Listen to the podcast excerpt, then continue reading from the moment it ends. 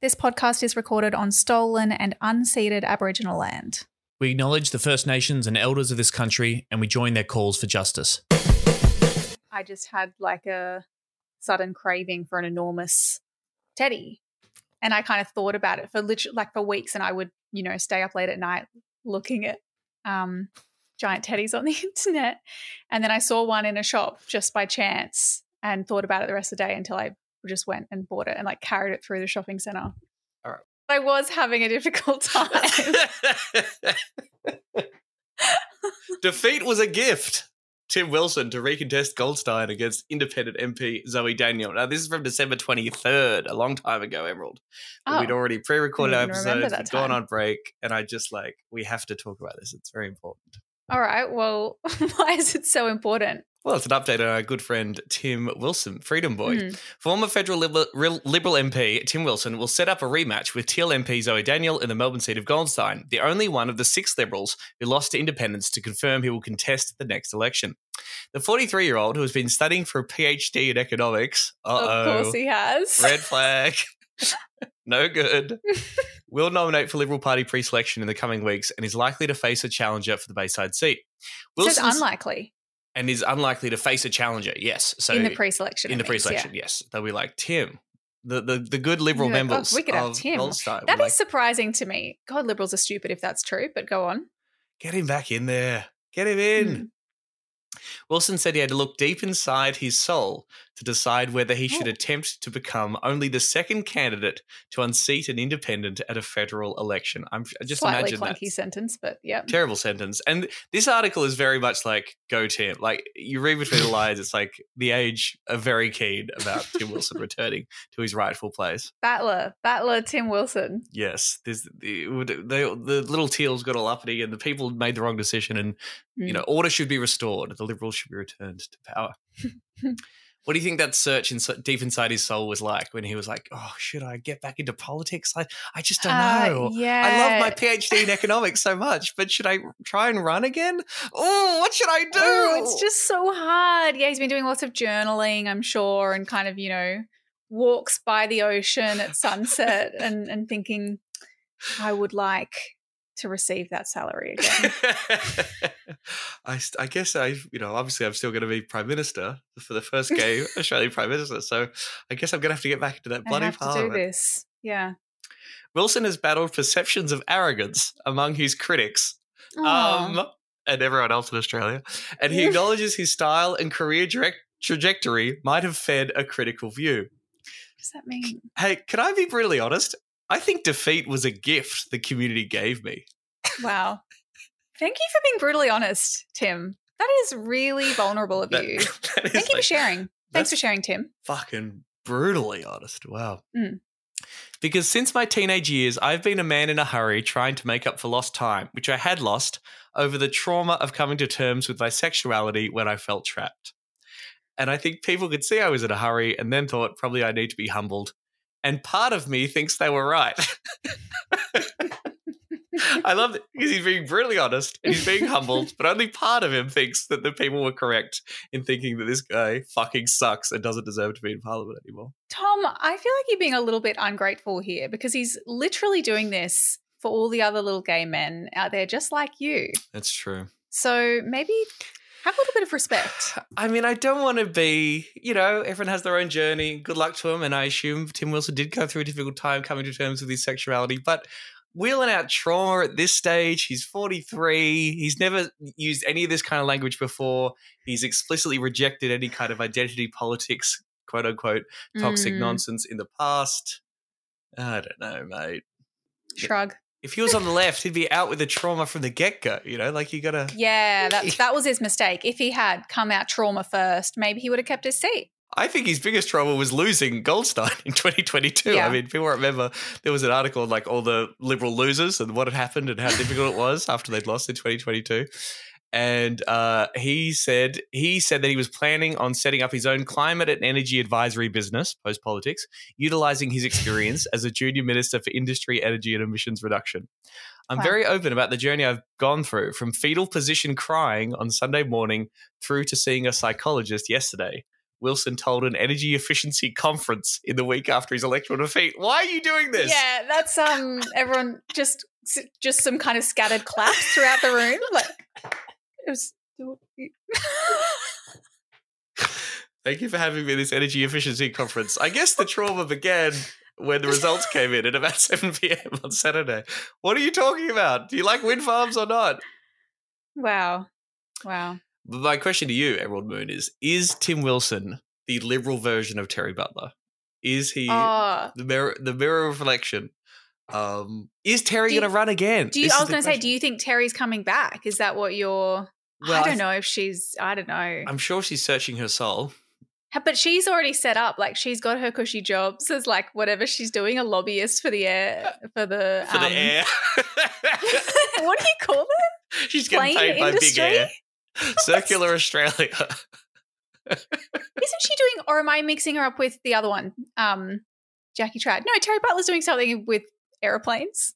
Uh, wasn't she going to be the advisory board for Brisbane Airport? I thought, but Circular Yes, Australia. and then that Circular great article Australia, she did when also she was doing- promoting yes. Circular Australia? Yes. Right. So they are similar, and they're both passionate about you know a clean economy. I can definitely imagine Terri Butler searching her soul, being Hmm. humbled, thanking the community for giving her the gift of defeat to Mm, reassess and her priorities, and Yeah. to come back and take away that evil bastard Max Chandler Mather and all these empty Greens extremist promises. And uh, Mm. deliver an even stronger Albanese Labor government in 2025. Well, let's see. Can't wait to find out. If you want the dole for life, free marijuana, vote Greens. They pretend to be a group that cares about people and they don't care about Jews. They want to destroy the social fabric of society. We're stuck with the hosts of Chapo Shithouse podcast. serious danger to Australia. Hey, Tom. Emerald. Welcome back. It's 2024. This is Serious Danger, a podcast about green politics in Australia. I'm Emerald Moon. That's Tom Ballard. Hi. This is not. We've had a reevaluation. It's the start of 2024. We've decided to continue the year as not an official Greens Party podcast. So thank you for asking about that, all the messages we received. Um, this podcast is made possible with the help of the Green Institute and produced by Michael the Griff Griffin. And this week, we're talking about the Howard era cabinet documents relating to the Iraq War that were released or not released on Monday, and then just recapping some News Corp anti Palestine nonsense that's been going on over the last week. We are not, of course, going to be talking about the list of celebrity names that are hanging out or were hanging out with Jeffrey Epstein before his mysterious death. Tom, why why not? Tom insisted that we weren't allowed to talk about this. I've got some friends on the list. Okay, I've got some mates, and I just don't think this is a place. yeah. Yeah, it's just like I'm recusing myself from that discussion. I don't think Mm-hmm. me and yeah, Stephen you don't wanna be Hawking used to hang out all the time, and I just don't think it's fair for me to drag Right. Yeah. That's a loyal man right there, everyone. Speaking of loyal. We can't talk about Kochie though, because Kochie was not on the log. It was Kochie- not that David Koch. did you? I didn't know that Kochie owns that he is the head of Compare the Market, the you know with the meerkats, oh, the Compare the Market meerkats. insurance thing. Jesus Christ. Had no idea, and I was always kind of like, you know, this insurance comparison. I've used it. Uh, That's fine to me. They don't charge me money. Sure. But then they've started running ads. I don't know if it's just up here in Brisbane on buses with massive picture of Kochie. Ooh. And then like his signature being like, hello, I am the head of Compare the Market, which I love thinking about because like he's surely taken this to some sort of board meeting and been like, I know everyone loves the adorable meerkats. like the company's doing really well, but I feel like we, we could really take it to the next level if we used me. I can do a problematic Eastern European accent or whatever the fuck they're supposed to Yeah. be. I can do it. yeah. I really think that there will be other people like me who are like, oh, oh, oh. Anyway, I had a good segue earlier, which was speaking of loyal, because I wanted to thank our new patrons. Very good. Uh, thank you, Eurus, Adam, Shaz, Liz, Michael, Melody, Tommy, Mr. Gameface, Gary, AM, Steph, Jane, Alex, Jack, and Gabbi Bolt, I believe, who Yes. was the your guest co-host. Uh, thank you for becoming a patron over the break. It's very sweet and kind of you. Yes, we released an episode this week. My conversation with the musical comedian and satirist Gabbi Bolt, uh, who uh, was touring on the Chasers War on 2023 tour. She had this fantastic song about Albanese selling out, uh, particularly on Palestine. Brilliantly done. We played that song in full on the episode, discussed the writing of it and the you know, the issues surrounding it, and she's awesome. And then yeah, I just Mm. noticed that she became a patron. This is a fantastic system. So The. Patreon guest to patron pipeline is just Right. You know bolstering our bank account, which is fantastic. Yeah. Help supports the show. Gabbi already supported the show by being a guest on our Yeah. on the show and has already So in some money. Did we tell her that the only way she could listen to the product of her, you know, contribution of labor oh yeah, was to give us money? we probably should have done that. Maybe she just wanted to have a listen back. We Yeah, sent her a she's like just wanted MP3. to check how, how the edit came out to give us three dollars. Sorry, Gabbi, your money is ours forever now. Uh, just three bucks a month, you get that bonus content. Yes, the Gabbi Bolt episode this week. We do lots of things on the Patreon. We read Inside the Greens by Paddy Manning. We talk to cool celebrities, have a bloody laugh and a bloody chat. Mm. And all that money helps us keep the lights on here at Serious Danger. So patreon.com forward slash Serious Danger AU if you can afford it and you want to help us out. Thanks. Yes. Yay. So we may have been having a break over the last couple of weeks, but you know who does not stop? Who does not take, take a break? Well, first of all, Israel's horrific war on, on Gaza and, and Palestine. Um, but of course, They're not big into Christmas, I think, uh, Israel. They're- yeah, not- yeah, not no, no, that's right. Yeah, I guess they they didn't really take a break for that for that reason. That must be why. you know who also doesn't take a break is News Who, Corp. Emerald? News Oh, Corp News Corp. on their hideous kind of uh, discourse around Israel and Palestine and their vilification of anyone who dares to stand up in support of Palestine. Um, Because they've got to create, you know, good stories to create good conversations around this wonderful time of year at the dinner table, I, I imagine. Because Arnie Shireen has seen the Sky News story about so and so and how everyone's turning into little terrorists and they're teaching terrorism in schools now or whatever. Um, Did you have any good conversations about Israel Palestine with family or that sort of thing over over the break? We didn't get much into politics at the Christmas table uh, so much, and generally speaking, I think Good, as it should be. Well, indeed. Let's keep it apolitical. I did watch the carols by candlelight on Christmas Mm, Eve. that's right. When there was a protest, people storming the stage, um, calling out solidarity for Palestine and uh, calling for an end to the war on Gaza. I thought those people were fucking heroes, and of course was the inevitable culture war fallout. Of course, the uh, the carols by candlelight is no place to make a political statement Mm. about peace, for God's sakes. Yeah, Cut to a whole bunch of songs about how we need to love one another. yeah. and, uh, Peace on earth. Jesus wants us to, to peace on know. earth, yada yada yada. No, no, no, no, no, no. We want those messages without any political direct contact or any questioning or, or direct relevance to the world as it currently is. We Mm. can't have that. On the same night that Israel was literally storming Bethlehem, I believe, which is in the Mm. West Bank in the is uh, Palestinian occupied territories, literally storming the birthplace of uh, of Christ. Yeah. Um, but no, we can't talk about any of that. We need to focus on these generic messages of peace without connecting them to the world as it is. Wonderful. Yeah, that's that's the classic. That is the thread, actually, isn't it? That it's like, oh, this is not the place for X, which is the classic conservative line, whether it's climate change or I don't know, gun control in the states or whatever, yes. um, or just I don't know, LGBTQ, just people existing, um, and then it's politics, and it, it doesn't belong anywhere. It seems because there were these two these two stories that have come out in the last couple. Oh, sorry, actually, in this last week that are also along that exact same line, that kind of angle. The first being Think of the children. think of the children, yeah, and this is not the place for politics. Right. Uh, because there was the the first one is these News Corp articles about poet and novelist Omar Sakr apparently accusing Bluey of promoting genocide. And then Okay. Yep. And then the other one is around Qantas staff wearing Palestine flag badges, like little pins on their uniforms. And pa- this passenger said that they felt intimidated, and um, they were then counselled by by Qantas and been asked to resign and, and all that that sort of stuff. So like they're both these two stories. I want to run through them because yeah, they're both examples of News Corp being like, look. At all these places that people are talking about this thing, and everyone should be quiet and stop.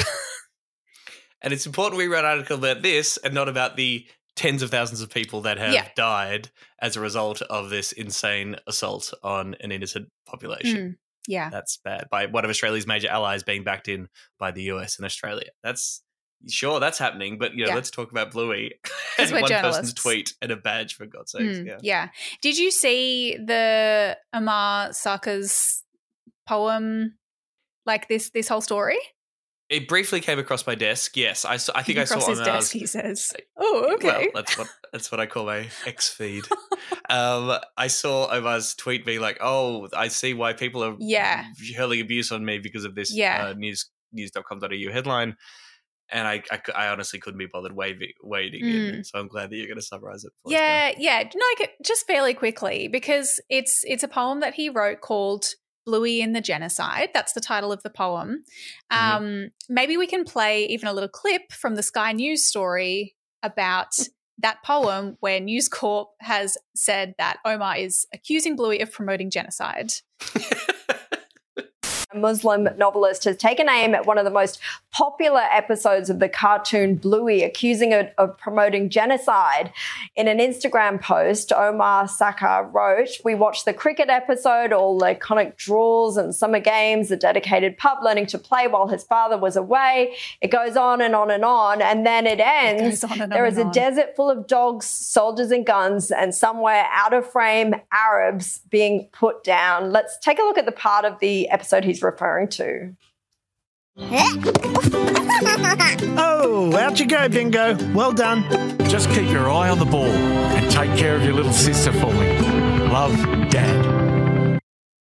Honestly, Sophie, this is pretty ridiculous as a take, isn't it? Leave isn't Bluey alone. I'll leave Bluey alone, but like Caroline, they were whinging about Bluey a few months ago when Bluey was saying, get on the scales and do some exercise. That's right. Uh, because you're fat, and parents were outraged. I mean, give us a break. This is a cartoon. Can we stop taking ourselves so seriously? Uh, I mean, this is the cartoon that's made Australia, you know, it's, it's made international fame. Uh, so I think this is a little bit of a stretch, to say the least. A little bit of a stretch, to say the least. They say, Tom. Would you agree? I like, that, I like how she says the poem just goes on and on and on. on and on. It's like It's- 10 lines. yeah, there's something about the way she reads the poem as well that it's like you know the the disengaged, like disinterested kid is asked to read poetry in English in high school, and they're Yeah. like. We watched the cricket episode, all the iconic draws and summer games, a dedicated pup learning to play while his father is away. Um, It's like Caroline, you're supposed to be outraged by this. You should read it in full Yeah, and lose your she should have fucking really mind. given You can't introduce this story and then say this is ridiculous. You're you're talking about it. This is your story. Yeah. You're bringing this to the table, you crazy lady. Yeah. We could read the rest of the, like, that's the start of, of the poem. The poem does continue. I'll just read it. It says, His name is Rusty. He's a star at bat. My son laps it up, as do I, until the end. The scene shifts, and there is the distant dad in combat fatigues. And I learn, even in this cartoon world, there is a desert full of dogs, soldiers, and guns, and somewhere, out of frame, Arabs being put down. Uh, Good Lord. yeah, which like, but the, the point of the poem is it's part of a series of poems that are like in the genocide poems. So other poems in this series include Rain in the Genocide, Arguing with My Sister in the Genocide, and My Wife in the Genocide, which I don't think that Omar is accusing his wife of promoting genocide. It's about like the way that life, you know, you experience life and life kind of continues in these mundane moments as a genocide is unfolding in another part of the world. And you're like inter interspersing, you know, watching Palestinian children covered in in blood and rubble on your phone with then turning on the TV and watching this and then you are kind of reminded when you see that little you know cartoon dog who's at war that oh yeah there's a real there's a real war going on. So, I mean, look, I'm vaguely across Bluey. My niece loves Bluey, of course. Mm. Everyone loves Bluey, yada yada. But in the Bluey world, did 9 11 happen? did, well it must did- have because I think that Rusty's dad is in Afghanistan. I'm also not a Bluey watcher, but that's my understanding. is there a is there a dog Taliban? I, Uh, like, uh, what is what are the rules of this universe that we're there seems to be well, and this is the follow? argument, right? Is people like like it's a fucking cartoon about dogs, like what? It, but it's like the whole point of Bluey is that it is just literally human world, but they're dogs. That's Yes. that's my understanding of it. Yes, and the thing that people love about Bluey is that it says something about the human experience Mm. and life. And this uh, episode in particular, cricket, is like the number one Mm, It's like the most popular The- one. The cricketers love it because it Yeah. celebrates cricket, but also men connecting with their sons and like feeling sad, Yeah. yada yada yada. Like is a highly celebrated, beloved cartoon that is trying to say something about the world in which we live. And Yeah. Omar, as he's perfectly entitled to do, Mm, is having a creative response by writing a poem reflecting on his experience mm. um, as a Muslim person looking out at the state of fucking genocide that's being rolled out in this world and seeing being unable to escape it anywhere, even in Yeah. a children's cartoon that he's watching with his son. Yeah. And News. Corp have like very clear. Like I don't think. I mean, sometimes I'm like maybe conservatives are just so kind of unhinged by their own fear and like the anxiety that they've like whipped up for themselves that they genuinely believe that there are these crazy leftists who think things like oh bluey is promoting genocide and we think everyone who watches bluey is racist or whatever they're trying to say that like leftists are trying to say. Maybe they genuinely believe that but i mean it's more likely they know that this is going to outrage people and they are using a, an actual person like they know that by publishing this story omar is going to receive like horrific abuse and Yes. he was posting some of the, the things that he was then you know receiving from viewers of, of sky news and people saying like oh people like you should be put down uh calling him a racist what like just you know threatening him uh Yeah. and the news corp are just like oh well like what's it to us they're so Well, didn't someone point out that there was no byline on the article either, right? So news.com.au will publish these articles with no journalist Mm. names attached or whatever, because like heaven forbid they receive any Yeah. uh, you know feedback online. Like we know Yeah. that people do that would be crazy, but here we can identify this this person who now Omar's fantastic, but a poet that the vast majority of people would not have heard of. who yeah will simply find him on, on Twitter or social media and just pour scorn and racist abuse on him because Mm. of this bullshit bullshit beat up. I mean, look, we discussed about a news.com.au article about this show, right? The, Yeah. the sort of only coverage that Serious Danger has got yeah anywhere near the mainstream media was a misrepresentation of what I said on the Mm. show about a no voter. And because they knew that that was going to Mm. absolutely get outraging Yeah, clicks. I mean, in this story, you've got Bluey. Massively Mm. popular. You've got wokeness. You've got the word genocide.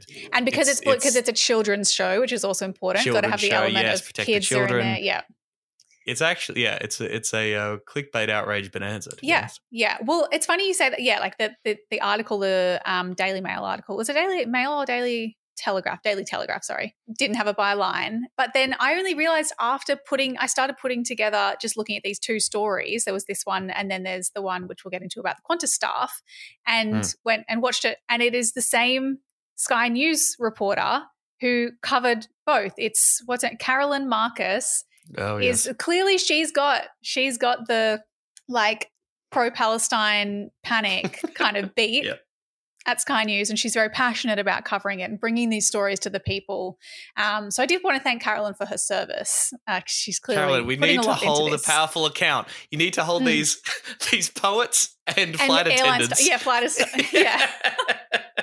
And she's doing that. She's doing that for us. So, you know, we, we have to You thank go, her. girl. The fourth estate, hey? It's good to have a watchdog Yes. out there. Um, Yeah. Did you see that? Like, so, okay, were you across the Qantas stuff then, this story about the badges? I As did see someone who is a member of the, the lounge, I believe, aren't you? I, I happen to be a gold member. Mm. Sure, I'm sure you would have I received endorse- communication about this, perhaps an apology, I would hope. no, I think we're allowed to wear whatever badges we like in the uh, in the Qantas Club. It's Mm, fine. Just yeah. as long as we keep it in the lounge. Keep yeah, it in the lounge, yeah. Uh, so this one, for anyone who missed it, basically News Corp. Again, it was a fucking. There's Daily Telegraph and there's Sky News covering this. Uh, they published photos of a Qantas flight attendant wearing a little Palestine flag pin badge. Like there's lots of flag pin badges. Politicians often wear them. I've seen Mhm. politicians in Parliament wearing Israeli flag ones, and obviously a lot of them also wear Australian flag, etc. Um, but yeah, this flight attendant wearing a Palestinian flag uh, on a Melbourne to Hobart flight. The passenger was saying that they felt intimidated by this. And then Mhm. so News Corp runs these articles with that, and together with the Australian Jewish Association, saying that this is divisive and the airline staff should be sacked for um, you know, pushing politics onto a captive audience. They had this thing about like you basically you're trapped in a plane in the sky. You can't jump out the window if you become too uncomfortable because people are talking about uh, the politics of you know an unfolding genocide. Um, and so that's why it shouldn't it shouldn't be allowed.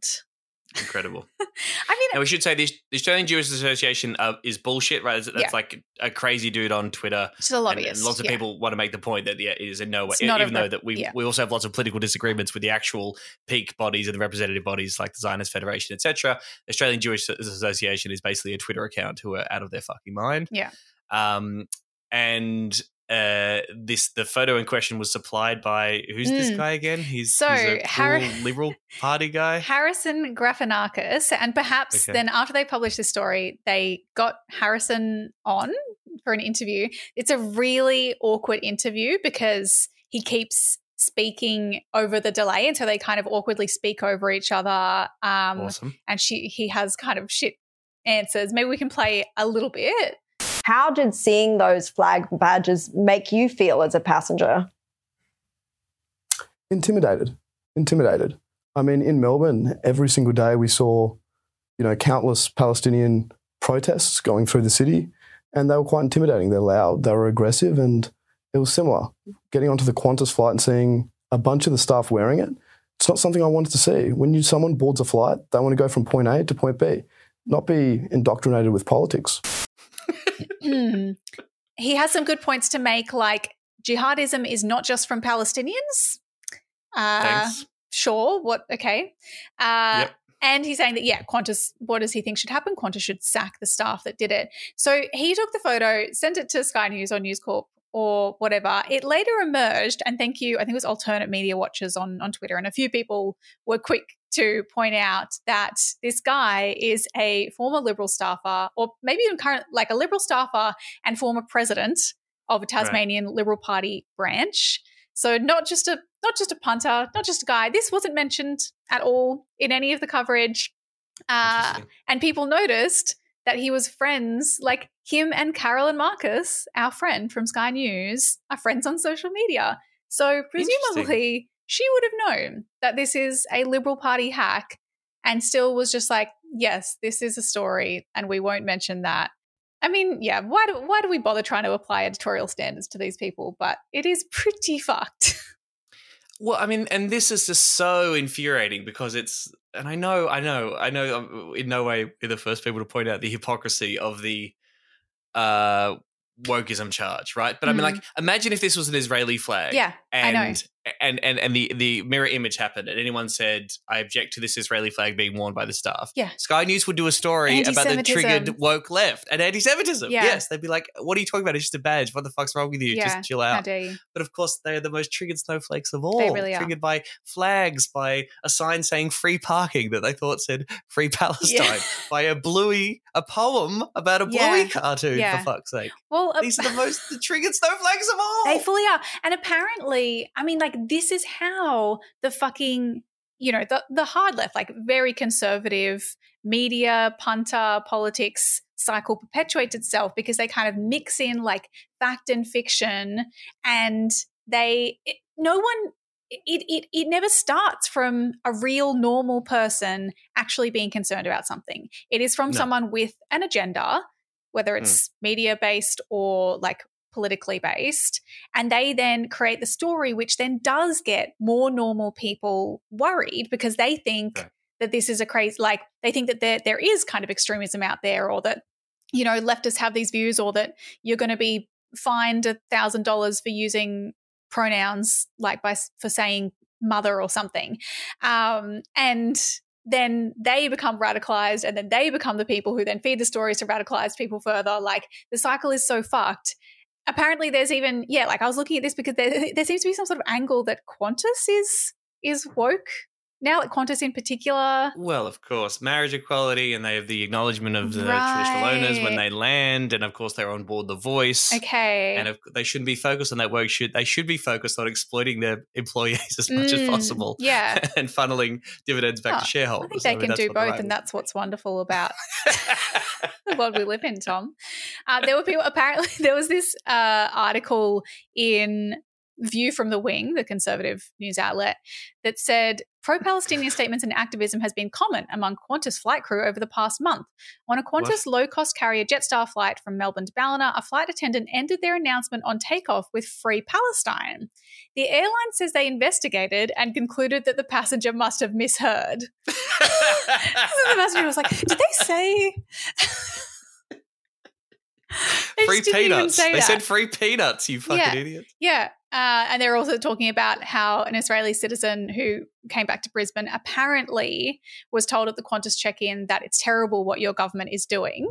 Um, and something about your government is dropping as a result of bombs, which I, I would say was actually maybe referring to the government dropping bombs. Um, but yeah, it's also, it's kind of like, I mean, it is terrible what your government is doing. If that's true that someone said that, like, Yeah, I yeah. mean it's it's but both of these is like totally totally fine in my book. Free Palestine, Yeah. wear the badge. Your government fucking sucks. Yeah. Anyway, enjoy your flight. yeah, yeah, have a safe flight. But no, of course, Qantas is then forced to, or they do, they just came out straight away throwing the employees under the bus. Uh, they put out a statement. They said, "quote We understand there are strong and opposing views on the current conflict, but there Oh, is God. no room for these to be expressed by em- our employees in the workplace." Unauthorized badges can't be worn by employees, and we've reinforced this to the crew member involved, along with the seriousness of this particular matter. Okay. Our priority is creating a safe and respectful environment for our customers and all our people. So they've said they would, off. yeah, they said they would counsel employees. I mean, they haven't fired them yet, I'm, but I'm sure that the mob will continue baying for this to happen. They News Corp is still trying to like milk this for all that it's worth. So Emma, who it turns out was the uh, the flight attendant that the photo was taken of and posted um, by Harry, Hmm. uh, and she messaged this group called Palestinian Christians in Australia to basically ask for help and was like, I work for Qantas. I'm a strong advocate for Free Palestine. My photo is being posted all over Sky News Australia for wearing a Palestinian pin during my shift. I need all the help possible. I haven't yet had a conversation with my company and where my employment leads. This must have been pre that conversation. And she's like, I need all the help I can get to fight against the person who reported me to media if this jeopardizes my career, basically, because she's Mm. fucking shit scared of losing her job.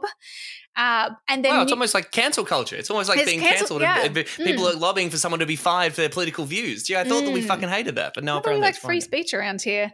Um, Yeah. But then News Corp has taken that message and the fact that she used the word fight, like to fight back against the person who reported her to the media, and is trying to run this like violent, I don't know, some sort of like Palestinian terrorist kind of vibe by focusing on the on the concerning commitment to quote fight the person who reported her. It's like fucking hell, give it a fucking rest.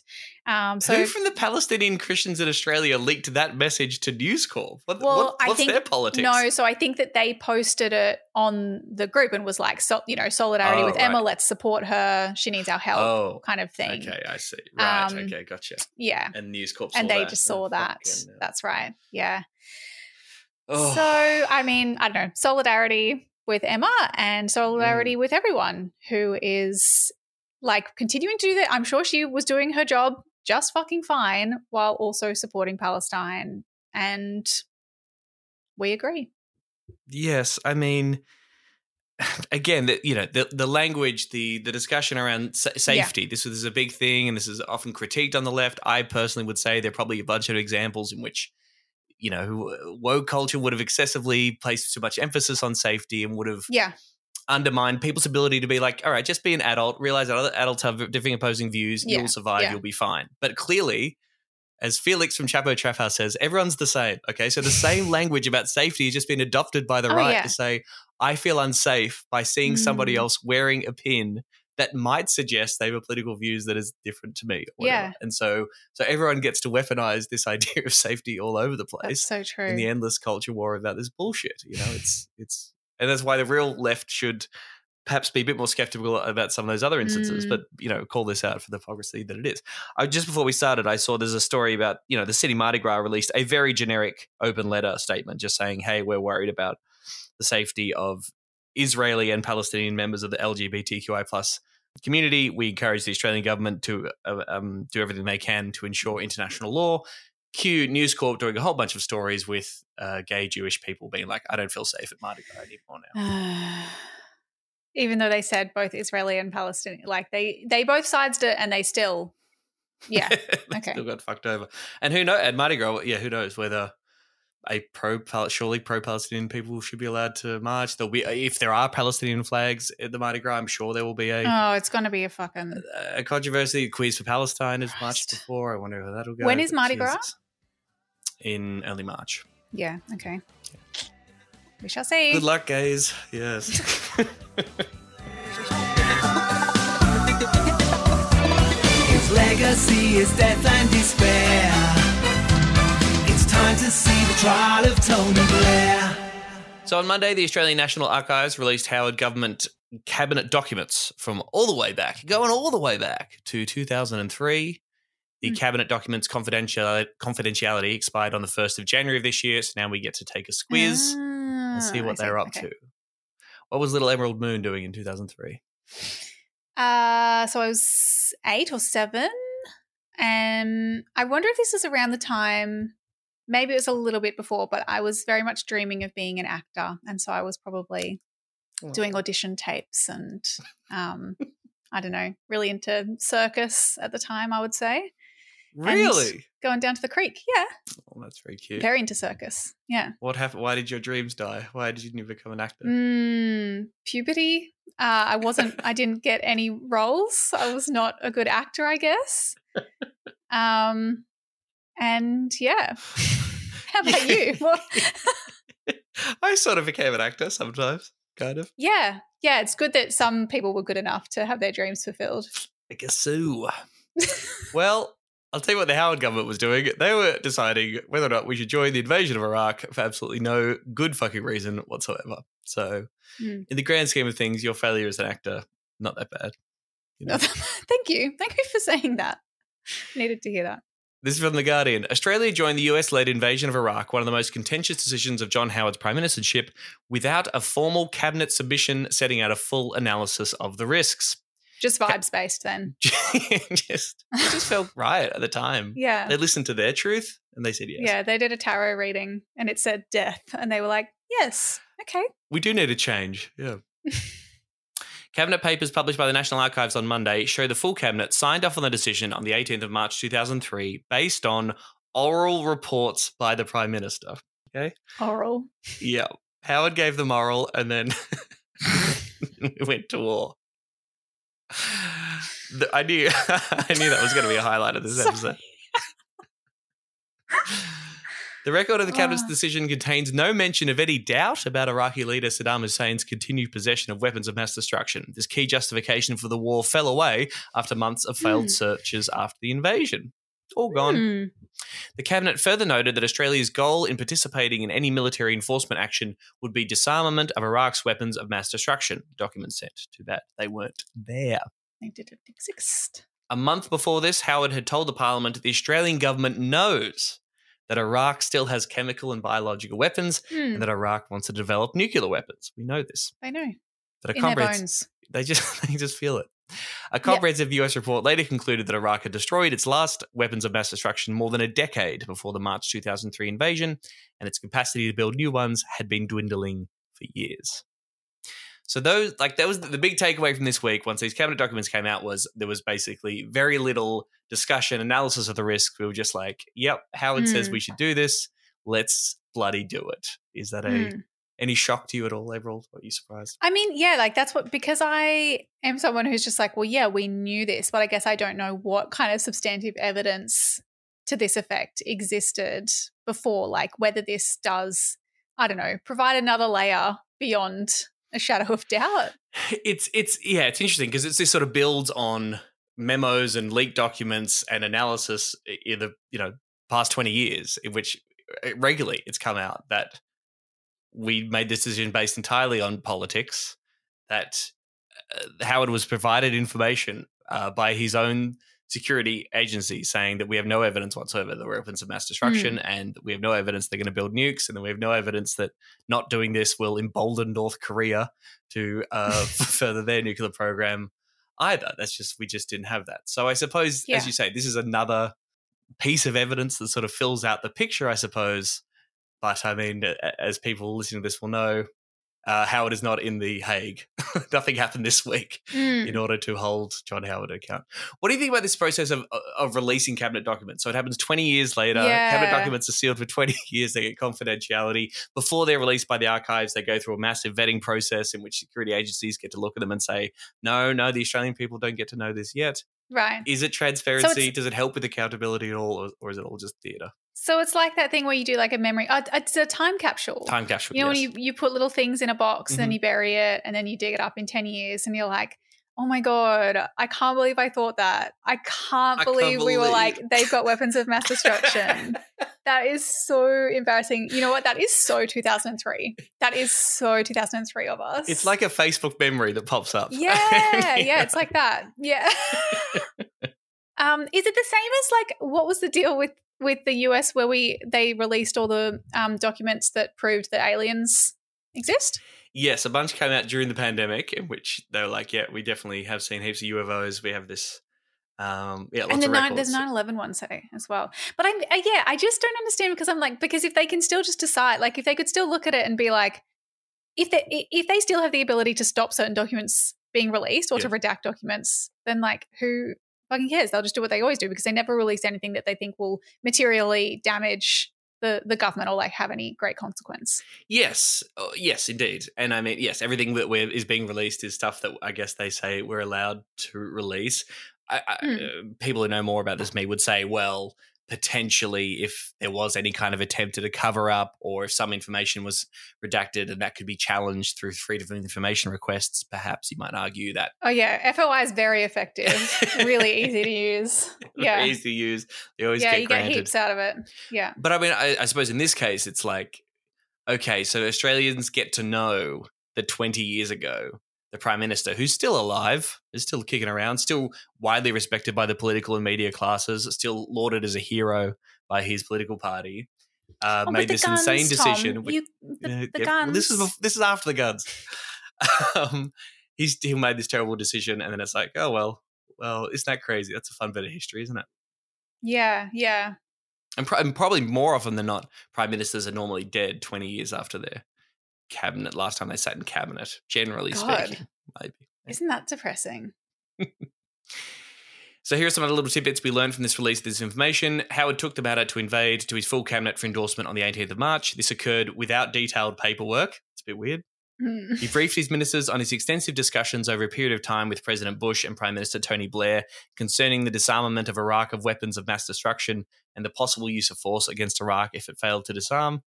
So he was just like, "Don't worry, everyone. I've chatted to my other war cri- criminals, George and Tony, and we're good Oh to my go." How have you never done that before?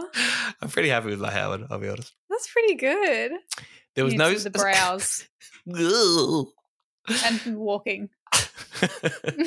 Kill them all. Ugh. Oh my god.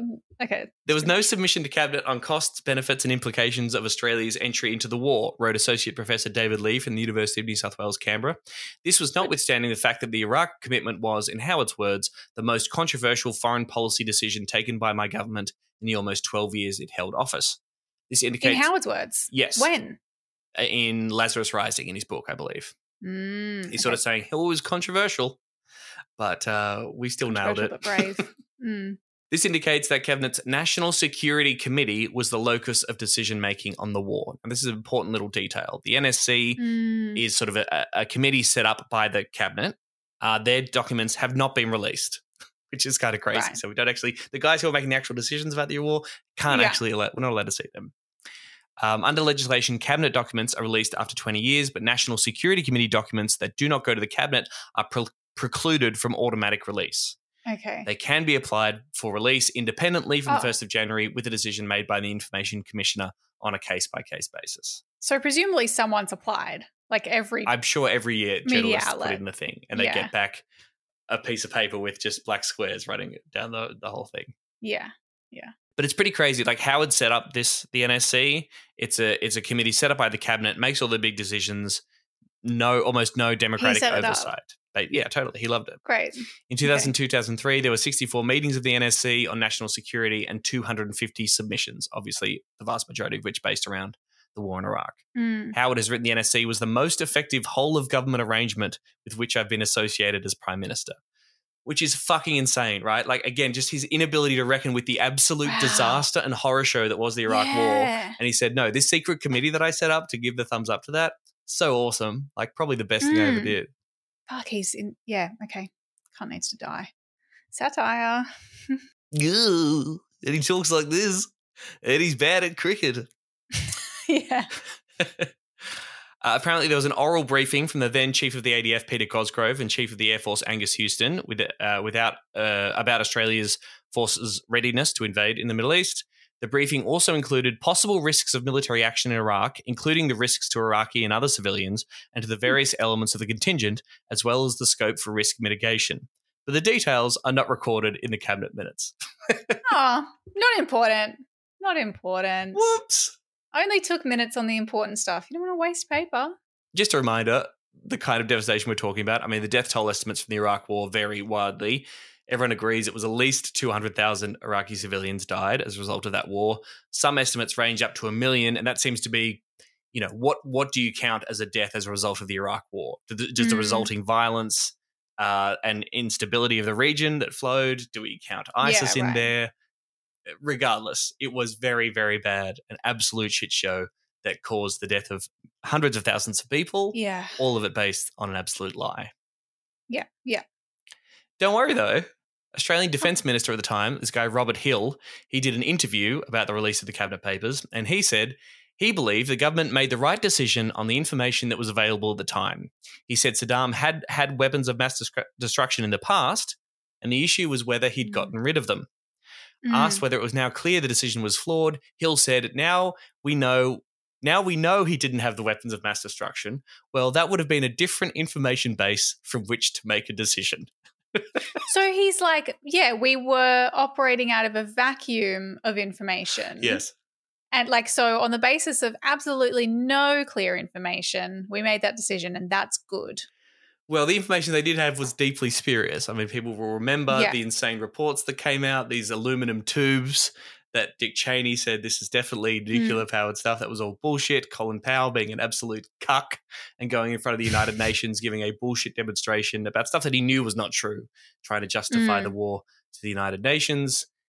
They had intelligence that uh, that uh, Saddam Hussein had weapons of mass destruction. It was bad intelligence, and they should absolutely be held to account for making this disastrous decision based on that shitty, shitty evidence. Yeah. Yeah. And in fact, we know like Howard ignored reports from his own defense intelligence organization, reports saying there's no chemical weapons production, there was no known production. Howard was advised in late 2002 that Iraq obtaining fissile material was an unlikely event, and even more starkly, that Iraq does not have nuclear weapons. So. But if we'd known like, that, I mean, if we'd known that information, which we actually did know at the time, then that would be a different thing. Hmm. And perhaps another wrinkle in this, and I think this is important. I feel like not enough people were across this particular dossier. It was published in 2017 by the Sydney Morning Herald. It's called the Secret Iraq Dossier. And basically, it lays out clearly that Howard made the decision to join the invasion of Iraq purely for political reasons to shore up our relationship with the US. Okay, it was this Hmm. big. Um, have you ever heard of this? Did this your a bell? This big internal report report that got declassified. It was obtained by Fairfax Media, written between 2008 and 2011 by Dr. Albert Palazzo from Defense's Directorate of Army Research and Analysis. Big comprehensive thing. It was eventually released with 500 redactions, but even then, the report concludes that Howard joined US President George W. Bush in invading Iraq solely to strengthen Australia's alliance with the US. Howard's and later Kevin Rudd's claims of enforcing UN resolutions, stopping the spread of weapons of mass destruction and global terrorism, even rebuilding Iraq after the invasion, are dismissed in this report as mandatory rhetoric. John Howard and Sir Peter Cosgrove, facing domestic political pressure, ensured that Australian lives were exposed to as little risk as possible. The result was a contribution that was of only modest military use and, in many cases, made little sense.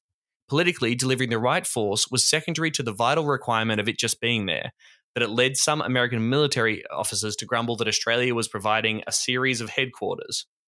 It was managed from the top with a keen eye for the politics and the public relations, yet frustrated commanders often asked what they were doing in Iraq, and many took to writing their own mission statements.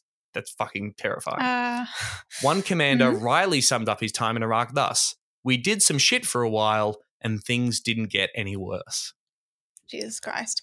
But I mean, you know, like the the horrible part to me is that I think there would be people who say that that's a valid justification for doing this, like that strengthening ties with the US Right. is a reasonable justification because they don't see the consequence of that. They don't see, yeah, the fallout Yeah. as sufficiently, you know, as outweighing that. They're like, that's worth the hundreds of thousands of people who died because they are primarily Middle Eastern people. Like, Yeah. yeah, Well, well, and Yeah. and also yes, and the alternative to defy the U.S. line on foreign policy is simply Mm. not an option. Like, what do you want to do? Go Yeah. against America? That's crazy. No, we Yeah. can do this. Yeah, you're right. A bunch of brown people will die, and we'll be protected from the blowback because we're allies with the U.S., which is still the biggest military in the world and still calls the Yeah. shots on a lot of this stuff. yeah. And they're like, yeah, of course, sounds like a wise decision. But it's, it's like, what's worse, doing that knowingly, I guess, or and then so so Mhm. you commit to this war because you want to shore up, you want to suck George Mm. Bush's dick, and then you have to send, uh, you know, the children, sons and Yeah. daughters, yada yada, of of of of, of civilians and of your own citizens over to join this insane, bloody bullshit war, Yeah. and you want to hope For an to man- honorable cause. for an honorable cause, hopefully That's telling them we- constantly that you're doing this for freedom and Yeah. democracy, and because Saddam Hussein Yeah. is Hitler. Jesus, how do you fucking Yeah. sleep at night? Yeah. There's some stuff we don't know after the release of these documents this week. Apparently, see, the Morrison government fucked up. Okay, it failed to hand over some No. national security-related cabinet documents, It's Breaking. Morrison government fucked up. and he went to Hawaii. Um, the Morrison government failed to hand over some of these documents that relate to the Iraq War to the archives back in 2020. Okay, now these missing Oh. documents were found on December 19th in a, in a cabinet No. suitcase or something. I don't know. Oh, oopsie. And of course, the department blamed administrative oversight and blamed COVID at the time. And COVID was Ding, crazy. ding, ding. COVID. It was just Love crazy. that. So because they were so late, it means that they can't be scrutinized. So once they're prepared for publication, as they're being prepared for publication, it takes Oh. ages. So they need to be scrutinized. And the department is now saying it was just a mistake. We will get these out um, as soon as possible within 90 business days. Okay. Excuse me, which is breakneck speed for bureaucrats. That's yeah, that's wow. Oh, What's going to get cut for that to happen? Anthony Albanese has announced a review into that mishap and make sure that doesn't happen again. Oh, and he was you. it was quite on his uh, soapbox. He said Australians have a right to know about the decision was made. Obviously, we'll check all this to make sure that no one's killed by the release of the information. But Australians do have a right to know about the decision making process that led to the disaster that was the Iraq. War. Thank you. Thank you so much. We love him. The Greens, of course, we're not happy. We're never happy. Yeah. Oh, what now? What are we whinging about? Albanese said they've got a right to know.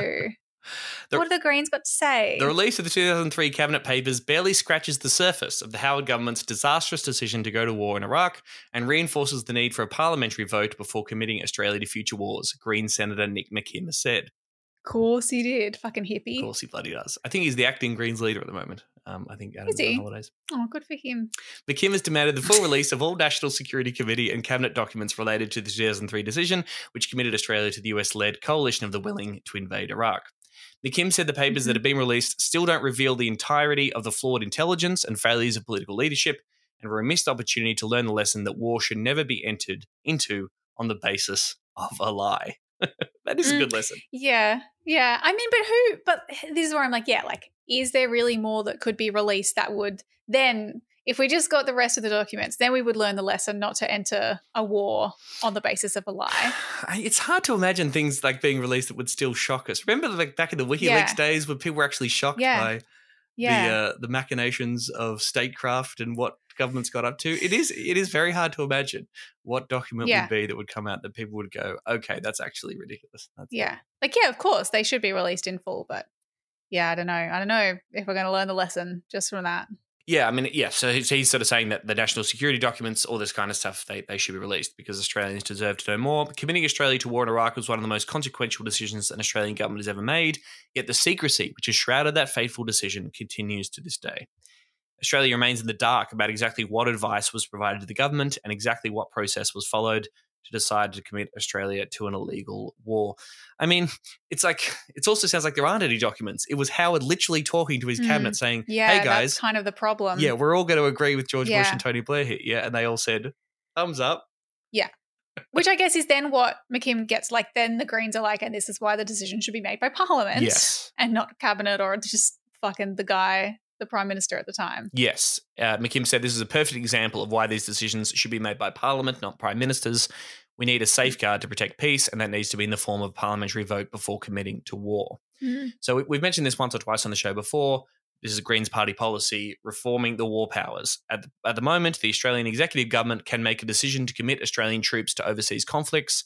While parliamentary debates on conflicts are common, any votes taken in the chamber are not binding Mm. Which is pretty wild. We're, we're really alone in the um, West in this respect. Most really? I didn't know uh, that. Western democracies have a parliamentary process to commit. Oh, so does war. like the UK, US. the UK has to? Yes, That- that's the why US? there had to be a vote.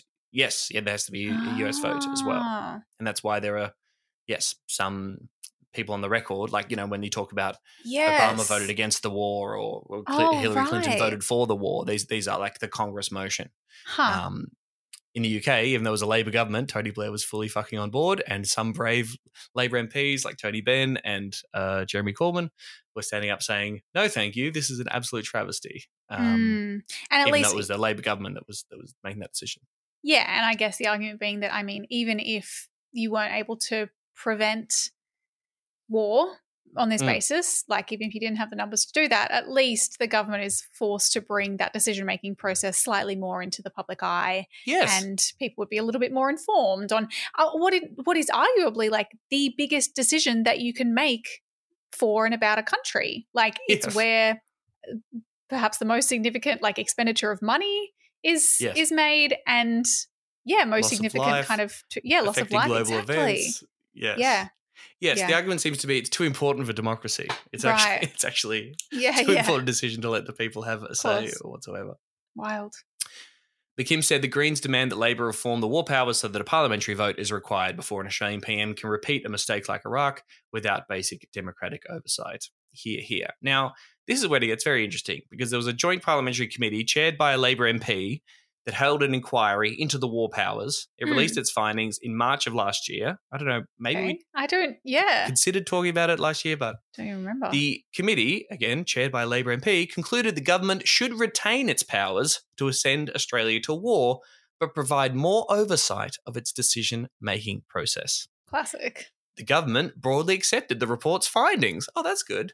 While committing to I- improving openness and Mm. accountability in any decision using the war powers. So, fuck you. So, I think I do vaguely remember this yeah. one. So Labor gets all this credit for being like, hey, we were against the war. Simon Crean said we should not go to the war in Iraq. Now they were in opposition. Okay. Their position was we should only go in um, if there's a UN Security Council resolution that makes it legal, which you could sort of say, well, it's still a pretty shitty position, but okay, that was their position. But I think that the serious question is if Labor was in government at that time, would they seriously oppose the Iraq war? Uh, if they in government, do they really think they'd go against Yeah. the US uh, wisdom? If, if the US government was asked them to Yeah. invade, do we seriously think they'd have the balls to refrain I from mean, doing that? based on recent events, like and based on the approach to Israel's war on Gaza and, Right. and to Palestine, where they continue to just toe the line of whatever the fucking US says and not want to upset anyone in that kind of allied group, no, they they absolutely would have made probably the exact same decision, uh, and then they would have done a review of it because that is the difference between Labor and the Liberal Party. They do the same thing and then they order a review.